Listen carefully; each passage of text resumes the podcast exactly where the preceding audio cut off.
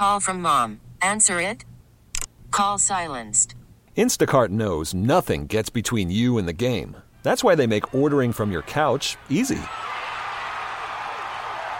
Stock up today and get all your groceries for the week delivered in as fast as 30 minutes without missing a minute of the game. You have 47 new voicemails. Download the app to get free delivery on your first three orders while supplies last. Minimum $10 per order. Additional terms apply. All star closer Kenley Jansen, we have a question. What's the best podcast of all time? Baseball isn't boring, baby. I'm Rob Bradford, and every single day I'm sitting down with the biggest names to show you this great game is the greatest game. It's my podcast, it's my passion. It's a cause I started more than two years ago and is now the most prolific national daily baseball pod there is. Another fact, so jump aboard the BIB Express. Follow and listen to Baseball Isn't Boring, presented by Wasabi Hot Cloud Storage on the free Odyssey app or wherever you get your podcasts. KCBS Radio, original podcasts. The UAW doesn't back down from a fight. We're willing to do what's necessary to win justice by any means necessary. The United Auto Workers Union, or UAW, initiated coordinated strikes at three factories belonging to General Motors, Ford, and Stellantis, the parent company of Chrysler, kicking off one of the most impactful industrial labor actions in the U.S. in many years. This is UAW President Shawn Fain speaking this week. They pretend that the sky will fall if we get our fair share of the quarter of a trillion dollars the Big Three has made over the past decade. And when they talk about that and they say we'll wreck the economy, it's not the economy that'll wreck, it's their economy. It's the billionaire economy. That's what they're worried about. From KCBS Radio in San Francisco, I'm Mallory Sumera, and this is Bay Current. President Biden on Friday made a statement about the strikes. Auto companies have uh, seen record profits, including the last few years, because of the extraordinary skill and sacrifices of UAW workers. But those record profits have not been shared fairly, in my view, with those workers. The bottom line is that auto workers help create America's middle class. They deserve a contract that sustains them in the middle class. To continue our active engagement, I'm, dis- I'm dispatching two members of my team to Detroit. Acting Labor Secretary Julie Su and White House Senior Advisor Gene Sperling, both of them have been involved up to now, to offer their full support for the parties in reaching a contract. To hear more about this, KCBS Radio AM Drive anchors Eric Thomas and Margie Shafer spoke on Friday's Ask an Expert segment with William Gould, Stanford Law Professor Emeritus and former chairman of the National Labor Relations Board, and author of For Labor to Build Upon. Uh, this has been a while in coming. Obviously, uh, UAW members don't feel as though they've been included in those record profits that the big three automakers have been uh, reaping in over the years. So, um, what's what's going to happen here? You think?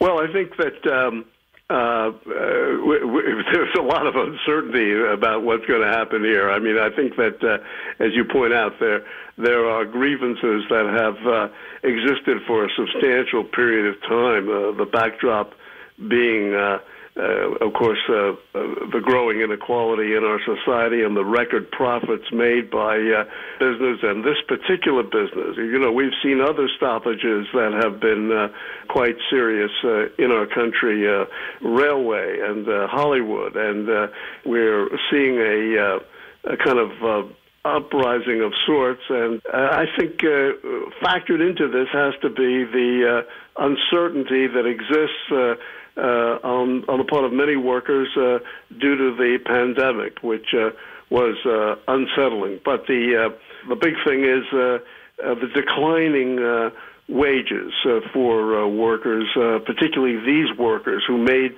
so many sacrifices to keep the industry going uh, in the uh, uh, about 15 years ago at the time of the Great Recession and the inflation which which they've seen eat up their what gains they made and actual decline for them.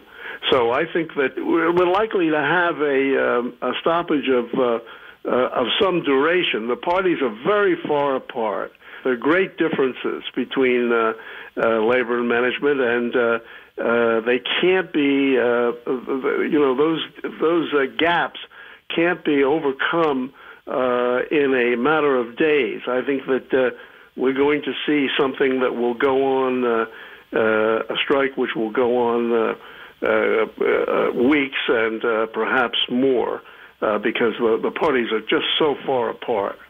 Uh, that's very unfortunate. I don't know if you heard, but just minute, minutes ago, before you, you, came on the air, President Biden ad- addressed the nation, and uh, he just said nobody wants a strike. But he also said uh, with record profits, uh, those should be shared by record contracts. And let's talk about some of the differences, you know, where the two parties are uh, being so far apart. UAW wants a four-day, 32-hour work week. Uh, some of the other things I saw were 40% increase in pay um, over five years. This is on top of cost of living increases, but there are other things beyond pay. Um, what what are some of the things that they're asking for, and, and the reasons for the company saying no right now? Well, they they want um, uh, they want a um, uh, 36 percent. Uh, they they lowered their demands from uh, 40 to 36 percent. It's a big, obviously that's a big increase. They want to reinstate. The UAW was uh, a pioneer in negotiating so-called uh, COLA provisions, cost of living increase provisions. Well, they gave that up at various times in the past, and they gave that up at the time of the uh, Great Recession. So that's what uh, uh, put them in a position of, of having declining wages. Their real wages have declined. Uh, they want a uh, uh, a revival of uh, defined uh, uh, pensions. Uh, that's, uh, of course, society generally has moved away from them. That's going to be that's going to be a difficult one for them to obtain. I think that the um, the problem which really is going to make this one a difficult to to resolve is the fact that the automobile industry is going through a transition uh, to uh, electric cars. Uh, President Biden has been in the uh, uh, forefront of uh, uh, putting that about, bringing that about. Uh, their their electric cars are going to mean uh, less employees. Um, we don't know. There's a debate going on about how much less, but clearly the uh, the uh, you're not going to have the complicated assembly and uh, transmission uh, and engine uh, employees that you had previously, and uh, there will undoubtedly be less employees. And now, of course, the UAW is uh, uh, uh, aggrieved by the fact that you suddenly have these new battery plants that have emerged, uh, joint ventures in the United States, uh, which are will be feeding batteries to uh, the company, and and this is, I think, probably the biggest part of uh, uh, this uh, crisis. So there, are many difficult parts of it. You know, one is what we've alluded to already, but the but the electric car and the difficulty uh, in in accommodating workers. You know, the UAW is saying, okay, we're for the electric car. We're for uh, measures which take on uh, uh, the changing climate, but uh, you, Mr. Administration, President Biden, uh, you gave tax breaks to business to do it. You gave tax breaks to customers. Uh, where's our break? Where are we going to uh, uh, uh receive some kind of uh, relief for the diminution of jobs and the emergence of now these low-wage jobs that are acting as contractors to the to the companies? So uh, you can see that there are a wide, this is a very complex set of negotiations, a wide uh, variety of issues. Uh, and the president is correct to say that no one wants a strike, but uh, uh, it's difficult to avoid uh, strikes in this kind of situation where the parties are so far apart.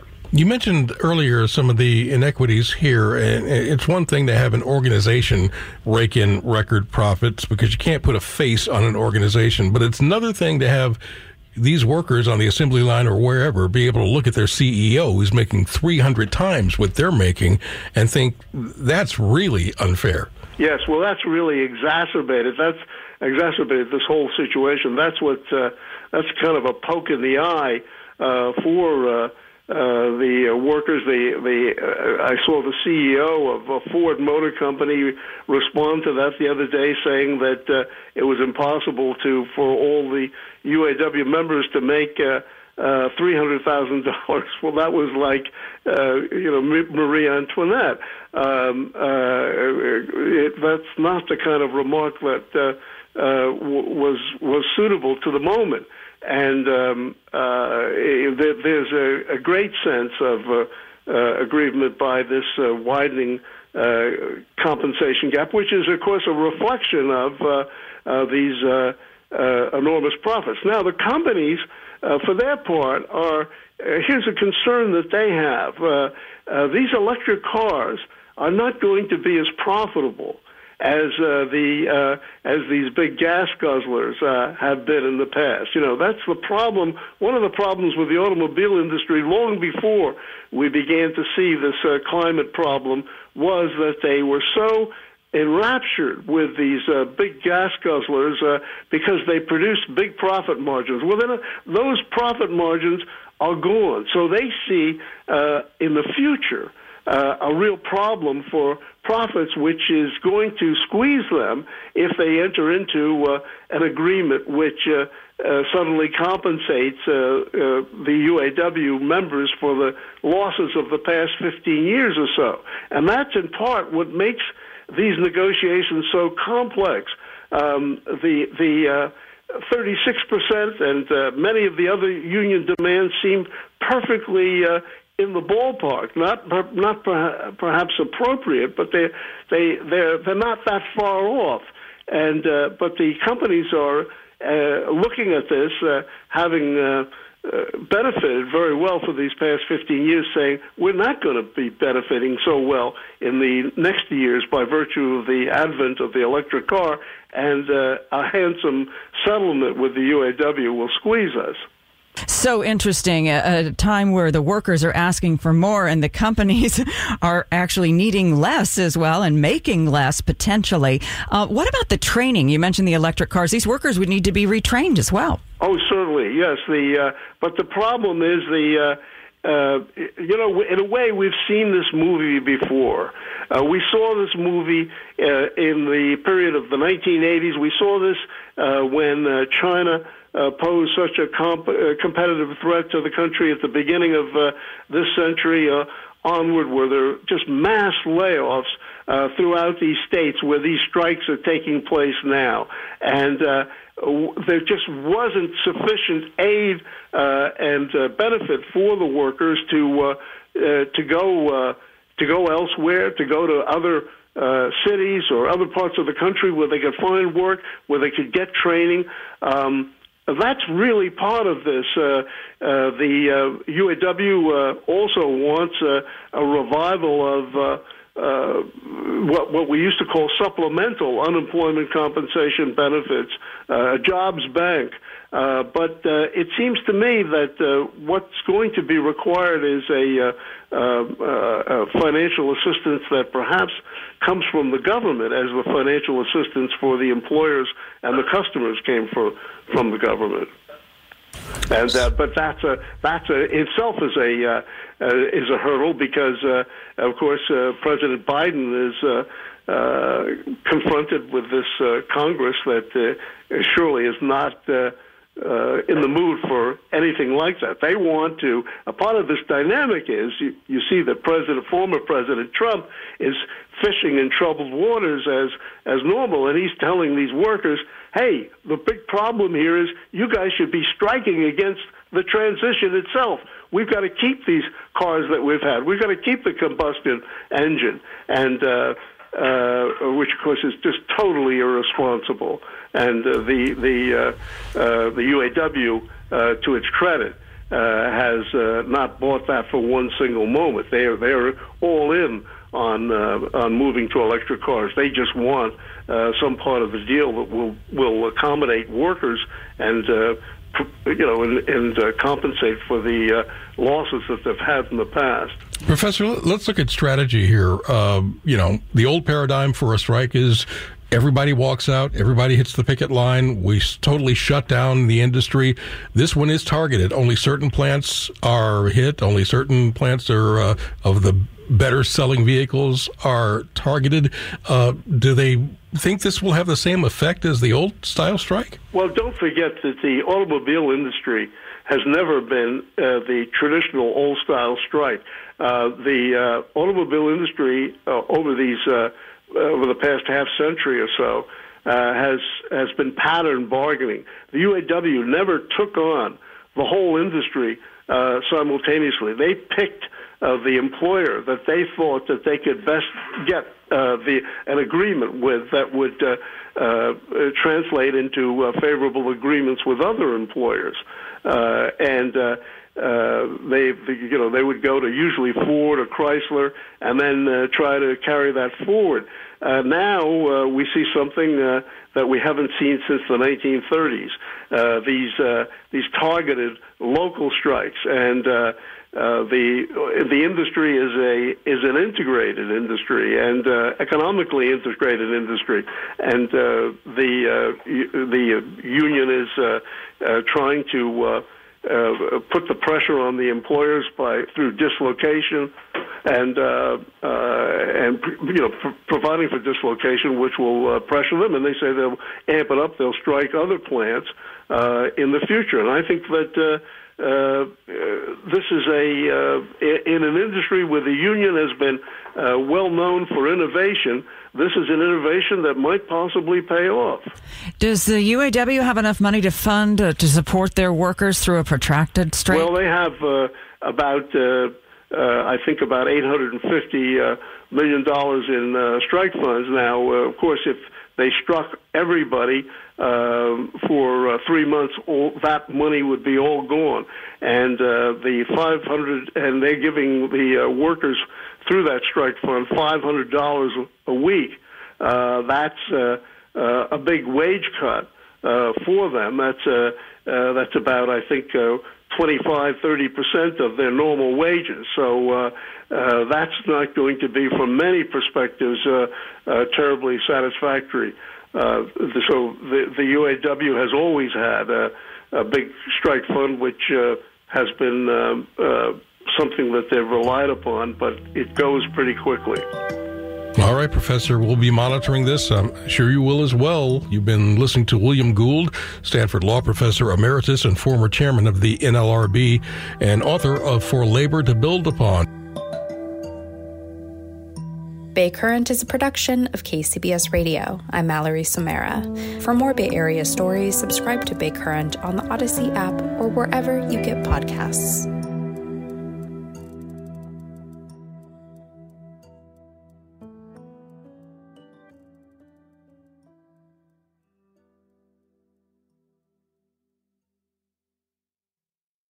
All star closer Kenley Jansen, we have a question. What's the best podcast of all time? Baseball isn't boring, baby. I'm Rob Bradford, and every single day I'm sitting down with the biggest names to show you this great game is the greatest game. It's my podcast, it's my passion, it's a cause I started more than two years ago, and is now the most prolific national daily baseball pod there is. Another fact, so jump aboard the BIB Express. Follow and listen to Baseball Isn't Boring, presented by Wasabi Hot Cloud Storage on the free Odyssey app or wherever you get your podcasts.